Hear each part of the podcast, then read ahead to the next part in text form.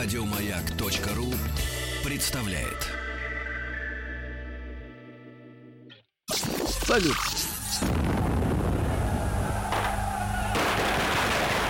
Граждане министры Временного правительства, именем Военно-революционного комитета объявляю ваше Временное правительство арестованным. Это мы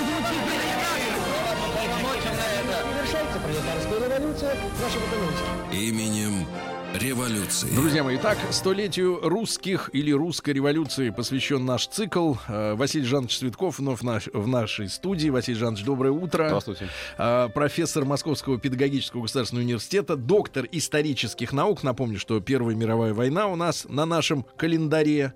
Ну и, э, к сожалению, как мы уже в, прошлом, в прошлых наших программах констатировали, несмотря на расчеты и логистика, да, и производство отчасти не сумели снабдить нашу армию, наш фронт достаточным количеством снарядов и патронов. И 15-й год у нас период отступления, к, к огромному сожалению. Великое отступление, как его называли уже в то время современники. И да, это, в общем, неудачи, конечно, русской армии. Правда, это не катастрофа. То есть вот когда э, здесь говорится о 15 годе, как может быть, таком действительно переломе э, не в пользу Антанты, э, не в пользу России, э, то нужно учитывать, безусловно, то, что немцы, когда э, начинали, и австрийцы, когда начинали вот это свое наступление, э, рассчитывали на гораздо больший эффект. То есть э, там э, был эффект э, ожидаемый полное окружение русских армий и принуждение России к сепаратному миру, на выход России из войны. Даже не прорыв там к Питеру и Москве, а главная цель это просто вывести Россию из войны. Ну, а это не удалось. То есть э, результат великого наступления, да, мы потеряли А как вот, Привисненский если, край. кстати говоря, Василий Жанович, э, я понимаю, вы э, историки, э, мужи серьезные, но если говорить в таком э, в сослагательном наклонении, как вы думаете, если был заключен сепаратный мир в 15-м, Ну, это э, благо было бы? для- Тут расчеты немцев, э, в общем-то, строились на том, что э, вывести Российскую империю и, конечно, добиться того, чтобы, ну, как минимум она была бы нейтральна, как максимум, может быть, там в перспективе даже будет сотрудничать с Германией против своих бывших союзников. Хотя это был совершенно фантастический вообще проект, потому что Николай II, вступая в войну, он заявил, это официальная его позиция была, он от нее не отступал ни, ни на шаг, как говорится, э, не заключать мира э, ни в коем случае до тех пор, пока, в общем, не будет э, разбита наша, э, вот, наши противники, Германия и Австро-Венгрия. И даже когда были эти попытки, предприниматься они начали буквально вот еще с весны 15-го, э, Кем? через родственников, ну, с немецкой стороны Через родственников немцев. Через, да, там разные совершенно были каналы, вплоть до того, что были, ну, такие попытки. Вы же помните, что в царскую 17-16 году писали, что в спальне у э, императрицы Да. стоял телеграф, Ой, ну напрямую вообще, связанный с э, Берлином. Это а- совершенно отдельная даже тема. Это уже шпиономания началась. Это в Но нашей это мы коснемся, да, стороне, коснемся. конечно, да. А вот что касается сигналов от родственников. Э, Ну вот это было как раз попытки э, внедриться через, э, там, допустим, были близкие отношения у барона Фредерикса э, с там своим коллегой э, в немецкой э, вот этой вот как раз структуре, тоже у него был свой визави. А, вот между ними была переписка, но буквально это даже не переписка ты не назовешь, это было обращение со стороны вот этого как раз его э, немецкого коллеги по поводу того, что нужно было бы нам как-то договориться о том, что ну, нужно при- примиряться. И опять же была э, ссылка на то, что родственные связи, вот э, дом Романовых и э, дом Гагенцоллернов, э, это м, какие-то, в общем, есть родственные А отношения. ведь если Вот вспомнить э, лето 14 года, ведь мы же пытались э, договориться о том, чтобы война Так, не э, началась. Неоднократно, неоднократно. И что Нужно же, прошло это- всего полгода, и они э, Да. начали уже, уже, замеряться. уже были эти попытки. Ну, у нас-то ведь тоже, в общем, были германофилы, но все равно, вот начинается война когда. Э, Когда война уже развивается, вот уже входит в такую действительно тяжелую стадию. э, Вязкую. Тут, да, тут нет, государь-император совершенно категоричен был в своей позиции. И, ну, характерный вот его ответ, когда ему пытались, в общем-то, напомнить о том, что вроде бы есть родственники, есть там вот какие-то связи, которые связывают Германию и Россию. Он сказал, что это дружба, эти связи, все это закончилось 1 августа 2014 года. Все. То есть это была уже совершенно новая страница истории. Василий Не Жанович, ну а если вот как любит обыватель в широком смысле этого слова, э, тем не менее, с вашей точки зрения, понятно, мы знаем уже расклад, э, как получилось, а если бы мы действительно в 2015 году бы вышли из войны? Э, ну, гипотетически это с очень большой натяжкой, конечно, можно предположить. Ну, конечно, было бы очень плохо для французов и англичан, потому что немцы, это, опять же, их э, стратегическая цель, э, не допустить войны на два фронта. Э, Собственно, потом, после Брестского мира, похожая ситуация сложилась. Ну и что они делают? Они переводят войска на Западный фронт, пытаются взять Париж. В случае 15 года, опять же, это очень трудно предположить, но тем не менее, конечно, перебрасывались бы войска на Западный фронт, очевидно, и успех в данном случае был бы, э, очевидно, на стороне немцев, потому что превосходство было бы у них в силе и технике. А, вот, э, А потом, как вы видите сценарий? ну, раздел ге- мира, ну, об этом немцы уже говорили четко как раз летом 15 года. Даже э, был э, интересный документ, вот такой принят, э, так называемый манифест немецких профессоров.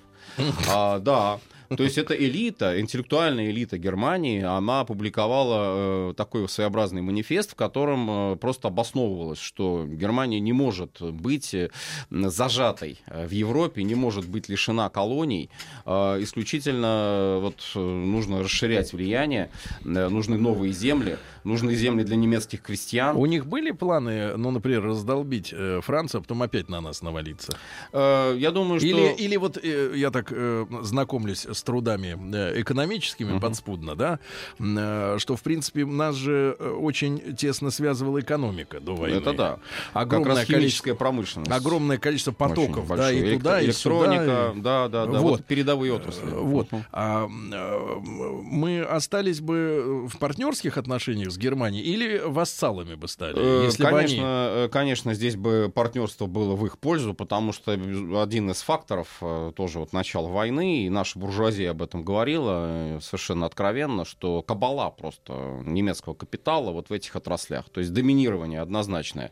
Э, И это ведь передовые отрасли.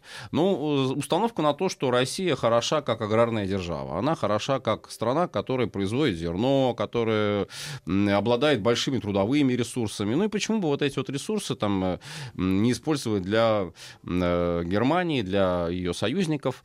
Ну и, конечно, доминирование Германии предопределено было однозначно. Да, и тут тоже важный момент, нужно отметить, что у России э, предполагалось как раз э, ее не просто изоляция, да, предполагалось то, что вот, допустим, Польша, Украина, э, Финляндия. Прибалтийские, да, не то, что они отходят, а им дается статус самостоятельных государств, самостоятельных независимых государств, но это, Это немецкий же, план. на словах, да, но То на есть он словах. осуществлен в 91 М, году. По большому счету. На деле все равно эти государства должны были зависеть от немцев. То есть это независимость призрачная. И это, ну, марионетки, по сути, в орбите э, м, германам. А почему им так важно было оторвать, например, Украину? А, ну, И потом они туда полезли. Конечно, э, конечно. В 17 году, да, Создание 18-м. определенного буфера. Тут вообще, если уж так идти вдаль, как говорится, вот этих философских рассуждений, э, Россия с точки зрения вот э, такого милитаристского подхода, в том числе и вот этих вот э, деятелей э, немецкого генштаба, это, в общем, э, азиатская держава. То есть ей нужно в Азию идти. И это вильгельмовские указания Николаю о том, что вот ваше место на Дальнем Востоке, что вот надо там с японцами разбираться, ведь если вспомнить русско-японскую войну, Мы немцы тут, а очень там, активно да? подталкивали. Да, а в Европе должна доминировать другая страна. Ну, какая другая? Ну, понятно, та, которая обладает, с точки зрения, в общем-то, опять же, немецкого генштаба того времени, она обладает вот такими особенностями, и э, у них лучше организовано производство, и у них население быстро растущее, и расовые даже вот эти вот признаки, они тоже на тот момент уже озвучиваться начинали. Э, Вот э, германская раса, германская германское оружие непобедимое. Это все вот уже тогда звучало. Да. Неприятно. Да, Неприятно. конечно, мало Мы приятно. э, в итоге, Василий Жанович, вы сходите, э, склоняетесь к мысли, что отступление все-таки было цивилизованным, организованным, да, и Отступление не было катастрофическим. Очень тяжелым, отступление было сложным. Вот я просто сошлюсь даже на свой э, собственный э, пример в том плане, что у меня прадед был э, как раз начальником э, участка Виленской железной дороги. И когда началась война... э, Вильно это Вильнюс. Э, Вильно, да, это Вильнюс. Когда началась война, ну, там буквально вот он небольшие такие воспоминания об этом оставил. Причем на Э, тот момент это польская территория. Э, Нет, это тоже Литва. Ну, как бы Привисенский край и Литва тоже здесь э, были потеряны. Он написал, что очень большая нагрузка сразу ложится на железные дороги. Он был в статусе надворного советника. И вот написал, что буквально ну, каждая минута была на счету. То есть очень-очень напряженный э, ритм был работы наших железных дорог. Тем не менее, э, во-первых, наши железные дороги, как бы там ни говорить, не на э, там не очень густая железнодорожная сеть и так далее, но они очень хорошо справились э, с первым этапом мобилизации. То есть смогли подвести к фронту максимально возможное количество людей. За это даже была вот последняя медаль учреждена, которая ну, в истории За Э, мобилизацию. Да, это за труды по мобилизации. А, На э, такой синей ленте белого орла она носилась. И как раз вот э, прадед был награжден этой медалью. А в 15 году вот в его записках э, он пишет, что ну, главная была задача это э, как можно больше вывести вот все, что можно из прифронтовой полосы. И буквально вот он пишет, там поезда шли лентой, буквально вот несколько метров там Друг интервал друга. был даже иногда, да. Э, Вывозили, вывозили, все на малой скорости, конечно, но успели э, вывести довольно много. Даже вот тот, например, интересный пример, э, будущий наш святейший патриарх Тихон, он был э, как раз э, виленским в этот момент э, архиепископом, и вывезли мощи виленских мучеников. То есть вот даже до этого. Ну и население уходило. И все это прикрывала армия. То есть вот не было драпа, грубо говоря, вот этого слова драп, да, бегство повальное спиной к противнику. Было наоборот отступление, такое, в общем-то, сдерживающее врага на всех возможных рубежах, начиная от Висла и заканчивая крепостями нашими. А Вот, э, и отступление лицом к врагу с переходом в контратаки, с даже определенными какими-то надеждами на то, что ну вот, вот это вот последний рубеж, наверное, на нем удастся задержаться, там остановить врага. Но э, этих рубежей было... А немцы были... В чем мало. их было преимущество? Именно в количестве а, снарядов а, или в численной... Численное численное? превосходство, безусловно, А было насколько? достигнуто э, на различных участках фронта, вот где как раз шла фаланга Маккензена, наступала это Галиция, там был двукратный перевес э, достигнут немцами. То есть они делали ставку на то, что наши западные союзники там на Западном фронте в этот момент затишье, у них немножко приоритеты меняются, ну, вроде бы вступает в войну Италия, правда, это мало э, дает толку э, вот, для нашего фронта, она не отвлекает на себя тех сил, э, которые, наверное, можно было бы на них рассчитывать, что они отойдут. Вот, сами союзники активно занимаются Дарда- Дарданеллами, Дарданельской операцией, пытаются взять ее неудачно, правда. А, Вот, э, и э, поэтому приходится отступать, терять э, территорию. А у нас, вот мы в прошлый раз об этом говорили, уже у нас начинается истощение резервов людских. То есть не просто да, людей вообще, а профессиональных, подготовленных, запасных, тех, которые вот могут буквально сразу вот их призвали и вступать, да, и идти, идти на фронт. Есть запасные, довольно большой контингент, это ратники ополчения, но их еще готовить надо, потому что техника изменилась, потому что новые там появились э, виды оружия, да и в конце концов просто даже физическая подготовка у них уже оставляет желать лучшего. Сколько лет-то они назад служили, Ну, да? отдельный разговор мы Ну посвятим вот. тем самым запасным полкам, Да, да, которые да, в да. Питере в феврале И вот они- 17 года, да, и подняли бунт Мгм. военный. Э, Значит, ну, ребята, как раз после новостей, новостей спорта мы, наверное, поговорим об атаке мертвецов. Да. вот самое настоящее геройство Да, да. наших военных. Э, Профессор Московского педагогического университета, доктор исторических наук Василий Жанович Цветков сегодня с нами в студии. Ну и вы понимаете, что э, если не успеваете послушать в прямом эфире на сайте радиомаяк.ру или в подкастах в iTunes, можно это сделать в любое удобное время. Оставайтесь с нами. Товарищи, рабочая крестьянская революция, о необходимости которой все время говорили большевики, совершилась!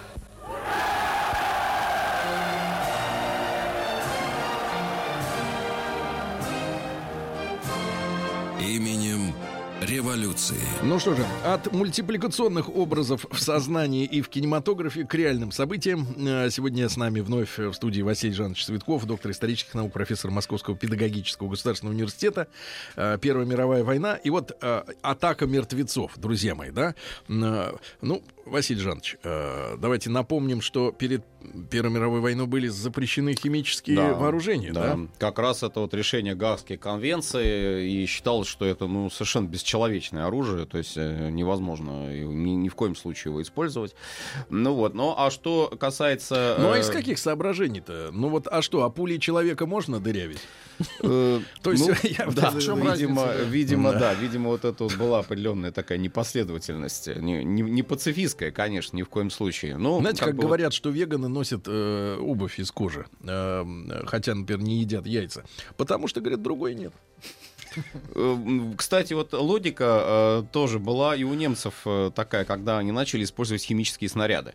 То есть они э, апеллировали к тому, что вроде бы как э, газы запрещены, но газы какие? Газы баллонные атаки. Потому что, э, вот говоря о химическом вооружении, тут, конечно, нужно э, четко различать э, два его вида. Это химические снаряды а, и хими- газобаллонные атаки, вот которые, собственно говоря, при атаке крепости Осовец и были применены. Так вот, началось все со снарядов. Немцы начали заявлять о том, что вроде бы как снаряды не запрещены, А, но очень скоро поняли, что, в общем-то, оружие не достигает э, тех э, результатов, на которые они рассчитывали. Потому что э, генералитет немецкий, он объяснял э, необходимость именно газобаллонных атак тем, что тут уж точно вот покрывает Накроет. огромная площадь, да, и все, кто вот в этих самых укрытиях, в окопчиках там в каких-нибудь... Газ тяжелый, да, он вниз да, идет. Да, хлор. А, и вот где они там укроются, это уж точно все полностью будет уничтожено. Ну и первая атака, как известно, это атака под Ипром. И Прит потом вот этот вот знаменитый Это с появляется. французами. Да, это Западный фронт, э, очень внезапная, неожиданная и с очень большими последствиями, конечно. То есть э, огромное количество пострадавших, погибших. У нас э, на нашем фронте, на Восточном, немцы использовали вот до Совца э, дважды газы. А, значит, первая была атака у э, местечка Олег Шедловская, это как раз на подступах к Варшаве. Оборонялась старая армия наша, и шла фаланга Маккензена, вот эта вот знаменитая э, с э, юго-запада, э, наступала. Э, Ну и э, вроде бы как вот надо нажать, нажать на русскую оборону для того, чтобы э, добиться результатов. Э, И э, были использованы газы, пострадали сибирские стрелки, сильные, в общем-то, там были потери. Там второй раз это, первый раз это атака мая 15 года, следующая атака это, Это июль. такие действительно 15-го. м, серьезные мучения, да, у человека? Конечно, конечно. А, Июль 15-го та же вторая армия, те же почти части тоже попадают под эту газобаллонную атаку. Но тут уже, в общем-то, мы немножко подготовились, потому что э, были разработаны э, определенные меры защиты. Но, в частности, вот э, была такая гипосульфитная маска, так называемая. Гипосульфит, э, натрий там использовался, и вот он должен был нейтрализовать как раз последствия. Но, э, как выяснилось, э, были побочные последствия использования этой маски, потому что там наступала химическая реакция, взаимодействие как раз вот с э, Хлором. отравляющими веществами, да. А, И, и м- м- э, получалось токсичное вещество, которое могло подействовать, не- ну да, защищало от хлора, но потом э, как бы были другие последствия. Там даже до такого дела доходило, ну, э, конечно, самые примитивные средства за- защиты, самозащиты, э, это намочить платок просто в воде. Если нет воды, то, да простят мне слушатели, в общем, мочевиной. Понимаем. Да, э, намочить э, платок, там, я не знаю, или какую-то маску, повязку, и э, вроде бы как это даже может, э, ну, не спасти там на 100%, но как вот предотвратить вот эти негативные последствия. Противогазов пока еще не использовался. А вот, э, но очень скоро заметили, и вот, кстати, это... А им на какое расстояние нужно было подобраться, чтобы пустить этот газ? Э, из баллонов? Максимально э, приближенное расстояние. Но здесь даже не столько расстояние было важно для газобаллонной атаки, сколько направление ветра. Э, И второй фактор, который выяснился уже в ходе как применения газов, э, это отсутствие э, такого сильно пересеченного рельефа местности. Потому что вот это облако, оно все-таки не, не полностью вот эти эти все складки местности заполняет, как выяснилось потом при уже э, применении газов. А ветер Визуально попутный- это было видно, что они начинают эту Конечно, атаку. конечно, Ну, желтое облако идет. желтое. Это, это было видно, да. А, и э, это вообще вызывало даже такой чисто психологический эффект страшный. А еще, опять же, если попутный ветер, то, ну, тут убегаю, оно тебя настигнет все равно. Но для э, немцев э, они это отмечали. Опасность была в том часто, что ветер мог поменять направление. И вот как раз при атаке Осовца э, получилось так, что э, часть немецкой ландверной пехоты, которая пошла в атаку, она попала и под собственное, свой же газ. собственное же облако, да. А, а вот что еще спасало, совершенно неожиданно, в общем-то, они не ждали, вот немцы, того, что это произойдет, но потом они поняли, это учли. А, и э, в Осовце это тоже, кстати, проявилось. Атака была э, 6 августа м, проведена э, на рассвете, утром. Но было очень холодное, расистое утро, стоял густой туман. И вот этот туман, он э, снизил эффект э, вот этой газобаллонной атаки. Конечно, там э, и пострадали люди, безусловно, тоже. А, но не тот эффект, вот, на который рассчитывали немцы. Потому что вот когда мы говорим об атаке мертвецов, они-то надеялись на то, что там действительно никого уже не осталось. Собственно, вот это словосочетание, оно э, и как раз их, э, скорее, реакцию обозначает. А наш э, комендант Осовца, генерал э, Брожовский, он как раз предполагал, что все-таки вот эта вот газовая атака, ну, не приведет, может быть, таким страшным совершенно последствиям, что полностью весь гарнизон будет уничтожен. И даже вот пострадавшие э, солдаты э, смогли э, провести эту контратаку. Возглавил ее подпоручик э, Котлинский Владимир. Он получил за это Георгиевский крест, э, Георгиевский орден Святого Георгия. Поврежден, да? Э, Да, да. газом? Ну, конечно, пострадали, но тем не менее не настолько, чтобы вообще вот не оказать никакого сопротивления. То есть вот это тоже нужно учитывать. И когда перешли на немцев в контратаку, вот это для них был совершенно потрясающий эффект. То есть здесь не столько даже эффект был многочисленности, потому что там, по сути, только рота перешла в контратаку. Но здесь был эффект неожиданности о том, что как, мы же думали, что все, вообще русских нет, уничтожили их полностью там. Но э, пострадавшие от этой атаки, вот в этих вот повязках, да, вот окровавленных там бинтами. э, На э, лицах. Да, на лицах. Ну, э, есть картины несколько вот так, на эту тему, ребят, и- страшное зрелище. и выбили. И Брожовский э, комендант сказал, что ну вот, собственно, чего немцы рассчитывают? На что? На то, что будет наш дух сломлен или что-то еще?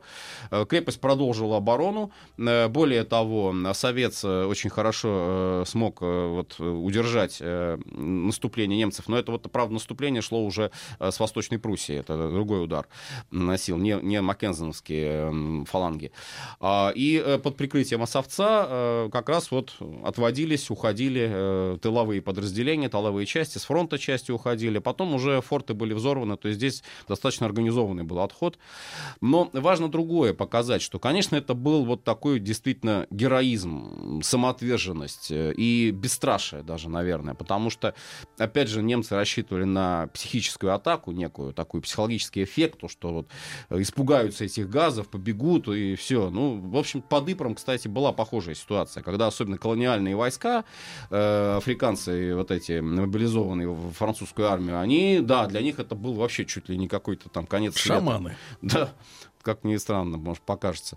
А, вот, но, э, а для нас нет, мы вот это выдержали. И э, что вот важно еще отметить, что наше командование вот после этих атак э, заявляет, ну, раз немцы порвали вот эти, грубо говоря, конвенции, порвали, наплевали на них, да, то и нашему командованию необходимо в срочном порядке разрабатывать химическое оружие. И начинается вот это важный э, тоже нюанс, может быть, нашего экономического состояния в период войны. Начинается э, такое очень интенсивное строительство химических заводов. И буквально весна 16 года, вот обратите внимание, э, почти с нуля химическое производство начинает развиваться и достигает огромных масштабов. То есть вот когда мы говорим об индустриализации нашей, да, вот о первых пятилетках, потенциал экономический у нас был еще и до революции тоже. И э, наша промышленность, наши рабочие, они могли вот работать, если это требовалось. Они, И наука. и наука, конечно, вот, э, химическая. И уже брусиловский прорыв, мы используем э, свои газы, Да. Э, Да, и иприт, и фосген э, наш, э, хло- хлор применяли, изготавливали, там уже добыча, м, производство вот этих вот э, химических веществ, оно пошло на счет, пошел То есть на не тонны. без газов прорвались. Да, в сентябре 2016 года как раз э, мы э, химическими снарядами обстреляли э, немецкие позиции, а в 2017 году тоже это считалось э, нормально, э, применение химического оружия. Ну, в гражданскую войну даже это тоже использовалось там. Вот. То есть э, это стало обыденным явлением, но еще э, вот наши научные достижения, э, химик Зелинский знаменитый, э, изобретение противогаза. А, вот как раз конструкция на активированном угле, это лучше гораздо, чем вот эти все Русское гипосульфитные. Русский противогаз, да, так он назывался. Э, Лучше, чем вот эти все гипосульфитные повязки, конечно, защищает. Э, Тоже, правда, нельзя сказать, что он прям универсальное средство защиты, потому что в 2016 году были примеры, когда при очень сильной атаке, газовой атаке противника просто резина не выдерживала. Вот противогазы трескаться начинали. Э, Но э, в целом, как бы, вот все-таки это эффективное средство защиты. Причем Зелинский м, тоже из таких патриотических э, побуждений, он заявил, что это мое изобретение, за которое я не возьму ни копейки. То есть это я жертвую нашей родине э, для защиты от врага. Василий Жанович, э, не менее интересная тема, ведь 15-й год смена командования, да? Да, да. А поначалу Николай II не был командующим армией, правильно? Ну, он э, по статусу, по своему, он как бы э, глава э, такой, ну, неформальный всех вооруженных сил и вообще всего государства. Э, но э, как бы вот формально э, должность именно верховного главнокомандующего главковерха, она была у его дяди. Это Николай Николаевич. Николай Николаевич, С да. кличкой Лукавый. Ну, Почему? Почему вот Лукавый это ж черт в переводе на современный русский? Ну, вот в данном случае, наверное, да. Вот хотели показать какую-то его, может быть, э, скрытность, там, А неискренность. что за человек был? Говорят, что он какой-то вот, э, ну, с точки зрения, э, так сказать, коммуникации э, стран- на, странный был, на да? самом деле нет. На самом деле это вот, пожалуй, ну, редкий пример такого харизматического деятеля э, на должности главковерха с точки зрения того, что он вызывал к себе вот такой пиетет э, со стороны подчиненных, там, солдат, офицеров. Это безусловно, потому что э, он же э, гвардейский кавалерист. Он э, всю жизнь провел на парадах в гвардии. У него был раскатистый голос, у него был высокий рост, у него была такая представительная внешность. Когда он там э, садился на коня, принимал парад, то есть можно было вообще памятник, э, я не знаю, делать. Лепить. Да. А, в этом смысле он был очень популярен в войсках. Это был, э, ну... Настоящий да, красавец Вот военный. такой вот представительный А что касается человек. характеристики личности, а вот характеристика личности э, здесь, конечно, все не так однозначно. Потому что, с одной стороны, он очень верующий такой, даже мистически настроенный человек. Вот когда проходили вот эти все операции, Восточно-Прусская, там, и Галицийская и другие, а, ну вот когда началось великое отступление вот это из Польши, э, по свидетельству тех, кто с ним общался, современников, вот штабных офицеров, генералов, а, он э, очень часто повторял вот то, что вот это воля Божья совершается. То есть мы ничего сделать не можем, ну вот так вот, как вот есть, так и все. Надо молиться. С одной стороны. С другой стороны, э, у него был, ну, такой, как бы, полководческий, все-таки не побоюсь, безусловно, этого слова, э, дар э, какой? Настоять на своем. То есть это был человек, который считал, что все-таки вот нужно добиваться каких-то определенных результатов, решений. Он слушал своих, э, конечно, подчиненных в штабе. А Он, у него была воля, очень такая сила воли. но решение необходима. принимал сам. Да, конечно, Василий Жанович э, с нами сегодня. Первая мировая война и Николай II на- во главе армии.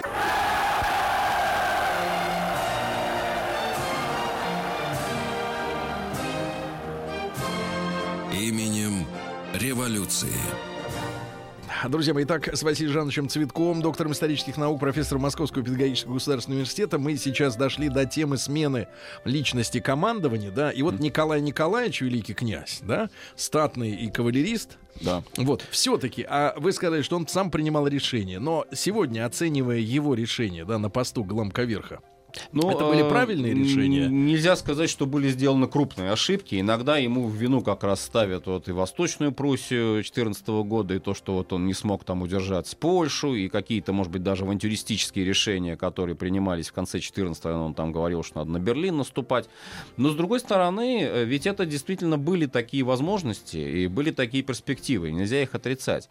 А, и он э, важен, наверное, вот в том плане, что, ну, да, он слушал своих подчиненных, в частности, вот как раз его начальник штаба Данилов, генерал Данилов э, и Янушкевич, там вот эти вот генералы, все, э, кто с ним вместе работали, но э, старался и сам тоже вникать вот во все подробности этих боевых действий, боевых операций, и постольку, поскольку он их понимал, но вот в частности оставление Варшавы, вот, возможность удержания русских войск на реке Висле, он считал, что это очень важно, это нужно сделать. Любой ценой нужно вот держаться за Варшаву. И где-то ну, уже накануне буквально э, таких боев, которые угрожали окружению, реальному окружению да. русской армии, он все-таки принимает решение от Варшавы отступить.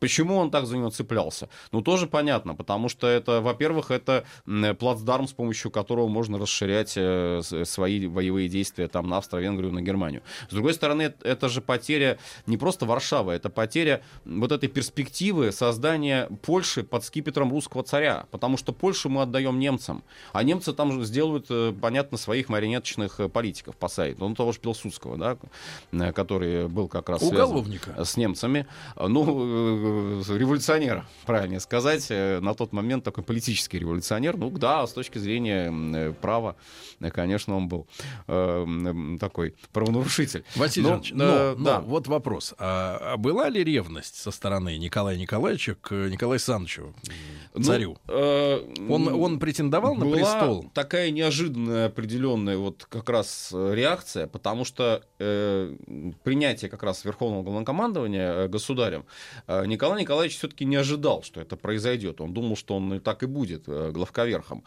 А э, дальше, вот когда это произошло очень быстро достаточно и А из-за чего? Мы сегодня понимаем механизм-то вот этой рокировки? Э, здесь еще многое, я думаю, скрыто. Почему? Потому что это было не просто какое-то такое стратегическое или тактическое, а даже вот скорее психологическое решение государя. Потому что многие не понимали, зачем он это делает. И так он глава государства, и так у него вся власть сосредоточена. Э, ну зачем ему еще уезжать на фронт? И э, заниматься вот такими сугубо техническими вопросами, как там э, отступление организовать, как там отступление перейти и так далее. Зачем это нужно сделать? Государь сам не объяснял этого вот так, как это нужно было, может быть, ему сделать, потому что вообще он, у него был достаточно скрытый характер.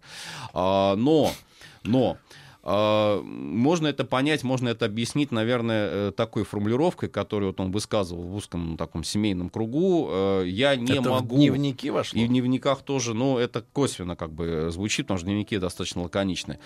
А, я не могу оставаться в стороне от э, той беды, от э, тех бедствий, в котором оказалась моя армия. Э, я должен быть вместе с ними, я должен быть со а своей у Германии армией. Вильгельм возглавлял армию? А, да в том-то и дело, что тоже, в общем-то, здесь мы видим как раз примеры его руководства. Поэтому мы не можем сказать, что это был какой-то вот э, исключительный случай. Но, но, а у самого Николая Николаевича, ведь есть же слухи, ну как слухи, ну, исторические версии, что в недрах семьи Романовых Николаем II были недовольны. Э, и Николай Николаевич в какой-то степени возглавлял эту, собственно говоря, внутрисемейную оппозицию. У Николая Николаевича отношение э, к своему родственнику было немножко такое, ну, может быть, да, да, может быть, такое не отеческое, я бы сказал, даже здесь. Э? А такое, да, снисходительно-покровительственное. То есть в кулуарах, там, в светских беседах, ну, когда говорили о том, что... Рассказывают, что якобы во время начала войны он шантажировал самоубийством, чтобы Николай II объявил мобилизацию. Да, да более того, уж если там брать более ранний период, это открытие манифеста вот, открытия Государственной Думы, когда Николай Николаевич, опять же, настоял категорически, вплоть до того, что даже там чуть ли не пистолет у виска своего держал, э, на что бы Николай II подписал манифест о парламенте, Третья июньская монархия. То есть вот было определенное давление, и Николай Николаевич в узких кругах, он говорил о том, что все-таки вот моему племяннику воли не хватает. Вот, может быть, отсюда пошла вот эта вот как раз э, идея о том, что государь э, не, не такой уж волевой руководитель. И э, как раз, когда Николай Николаевич отправит в отставку, тоже вот этот вот фактор учитывали. Ну как же вот будет командовать теперь государь, не э, волевой. а он не, не очень уж такой волевой. Вот нет у него такой А откуда же взялась тогда воля, воля Николая Николаевича? А в том-то и дело, в том-то и дело, что здесь э, скорее просто выдают желаемое за действительное.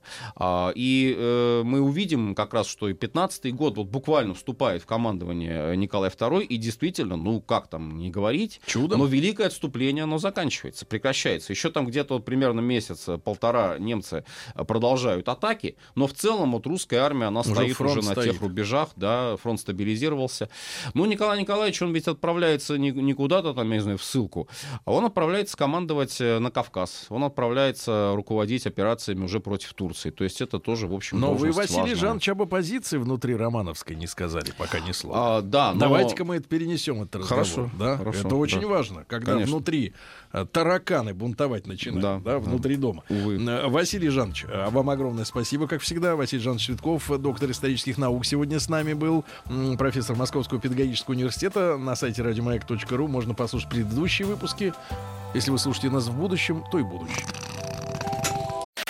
Еще больше подкастов на радиомаяк.ру.